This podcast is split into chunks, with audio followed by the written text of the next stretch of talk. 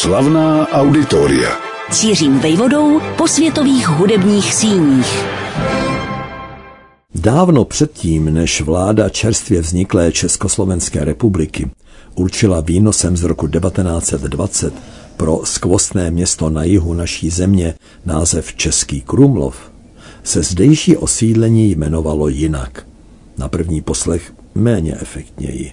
Krumme aue, neboli doslova křivý luh. Rozuměj louka na vlhkém podloží, rozkládající se uvnitř nepravidelně tvarovaných záhybů neboli meandrů Vltavy. Město pozvolna rostlo. K zámku, respektive hradu a podzámčí, přibyla na levém břehu čtvrť zvaná Latrán a na pravém břehu řeky Nové město. S cenými stavbami i půvabnými pozemky. Les které z nich dnes alespoň příležitostně slouží provozování klasické hudby a tak je vhodné se za nimi vypravit. Samozřejmě, že nedostižným skvostem Českého Krumlova je v daném kontextu zámecké barokní divadlo. Sluší se stále dokola připomínat, že jen dvě další na celém světě zůstaly zachovány v takto původní podobě.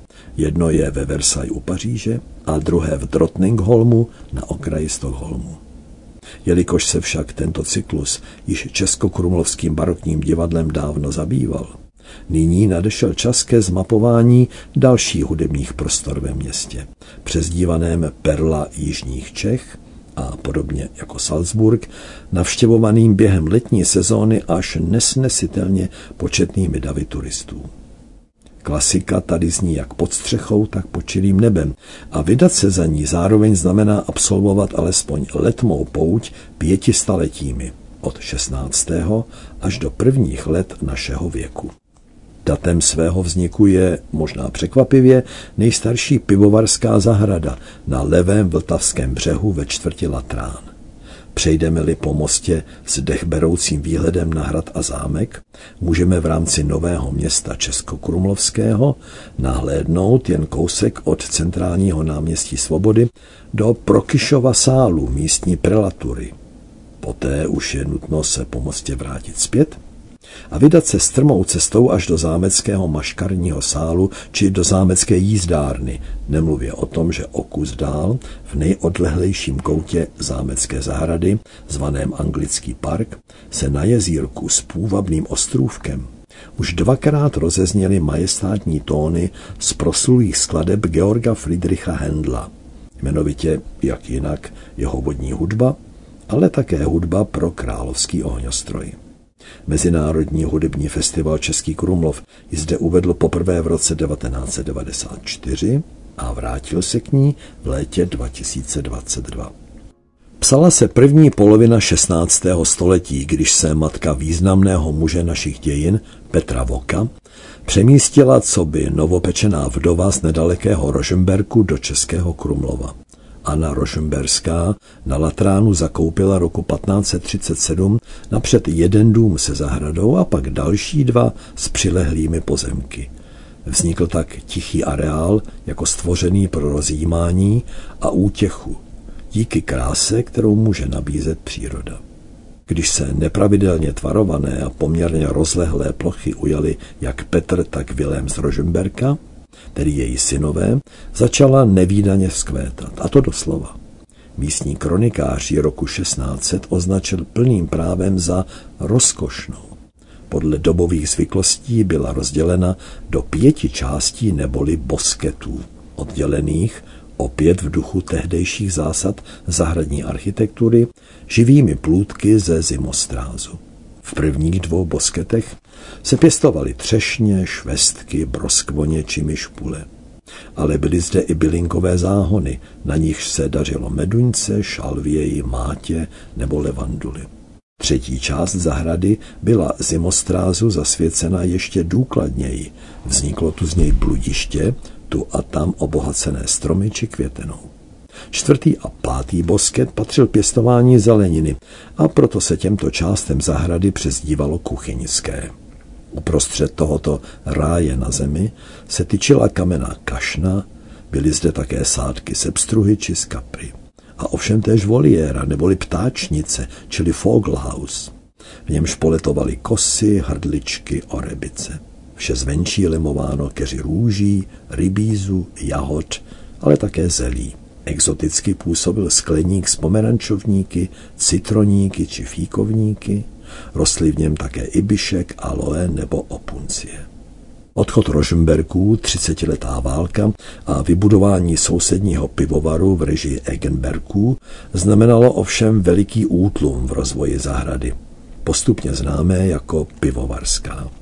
Když do Českého Krumlova přišla počínaje rokem 1719 dynastie Schwarzenbergů, byla pro ní zahrada příliš daleko od zámku a hradu na to, aby se jí cíleně věnovali. Naopak ji rozdělili na deputátní zahrádky věnované dvornímu úřednictvu. Rozlehlý ráj na zemi, jakým tento areál kdysi byl, se sem už nikdy nevrátil. Dnes už je pivovarská zahrada jednolitou travnatou plochou, na kterou se do bělostných křesílek mohou usadit za vlahých letních večerů diváci, aby si například v rámci Mezinárodního hudebního festivalu Český Krumlov poslechli pěvecké hvězdy první velikosti, a to jak ze světa, tak z domova. Exceloval tu peruánský tenorista Juan Diego Flores, ale také jen několik let před svou předčasnou smrtí ruský basista Dmitrij Chvorostovský. Diváky tu oslnila americká sopranistka René Fleming. Árie či Sarsuely si vychutnal Placido Domingo. Ovace ovšem patřily rovněž třeba Štěpánce Pučálkové, Borisy Príglovi, Janě Štrejma Kačírkové a Pavlu Černochovi. Ponechme stranou, že klasická hudba dokázala opanovat i českokrumlovské náměstí svornosti při vystoupení Evy Urbanové a nebo si podmanit strmé terasy pod hradem a zámkem při provedení vodní hudby pro Český Krumlov od Františka Xavera Turivo. Naopak spěchejme vzhůru do maškarního sálu a do zámecké jízdárny. První z nich je rokokovým skvostem díky iluzivním malbám, které zdobí jeho stěny. V polovině 18. století pověřil tehdejší ředitel zámeckých staveb, vyhlasný Andreas Altamonte, jejich vytvořením malíře Josefa Lederera, který zde strávil několik let života. A v roce 1748 vyrazil prvním návštěvníkům maškarního sálu dech podívanou, jaká přitahuje zrak dodnes. Nejenže se mu podařilo zobrazit na zdech atmosféru šlechtické zábavy. Přidal portréty postav z dobově oblíbeného žánru Comedia dell'arte. Schlíží na nás Pierrot, Harlequin, Colombina. Ani to ale rozmachu malíře nestačilo. Lederer nabídl dychtivým divákům pohledy do exotických postav černých Afričanů, šikmookých Číňanů anebo Turků v neodmyslitelných turbanech. Šlehačkou na tomto výtvarném dortu je to, jak nejedna z postav jakoby vystupuje ze zdi, jakoby přelézá zábradlí, jakoby se blíží směrem k nám. A to tak sugestivně, že by člověk snad uvěřil dávné legendě o místním služebníkovi, který si prý povšiml, že jedné z dam upadl náhrdelník. Schýbl se pro něj s tím, že si jej jaksi ponechá. Ale tu ze zdi vystoupil granátník a pořádně ho strestal. Šlechtična dostala svůj šperk v zápětí zpět a opustila možná prostor dvířky umě ukrytými ve zdi, jak maškarní, tak sousední zrcadlový sál, totiž sloužili šlechtě také jako výchozí bod pro chůzi plášťovou chodbou až na balkon barokního divadla. Z poloviny 18. století pochází rovněž zámecká zimní jízdárna, dílo samotného Andrease Altamonteho, které sochami okrášlil absolvent Vídeňské akademie Johann Anton Zinner. Vznikl utěšený prostor, vysoký 10, široký 18 a dlouhý 50 metrů. Délka kdysi vyhobovala jezdcům při rajtování koní, dnes ovšem představuje při provozování klasické hudby akustický oříšek. Početná množina ze sedmistovek diváků sedí totiž poměrně daleko od pódia.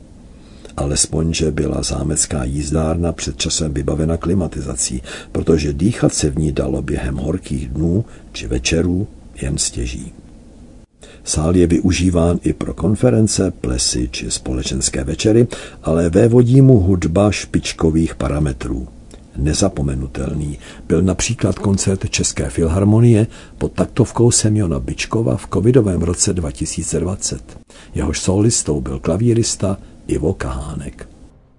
Obrazy v zámecké jízdárně vytvořil rodák z města Slaný, který ovšem svůj život i svoji tvorbu zasvětil jižním Čechám. Malíř František Josef Prokyš vyzdobil nejenom křížovou cestu na vrch nad Českým Krumlovem, ale i mnohé zámecké prostory. Poté byl pověřen prací v rámci kostela svatého Víta na Novém městě, kde se blízkl freskami v hlavním sále prelatury neboli Opatově sídle.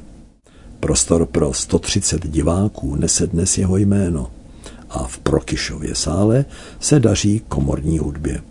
Ohlas tu sklidilo například vystoupení zemlinského kvarteta. K českému Krumlovu prostě klasická hudba neodmyslitelně patří. Slavná auditoria.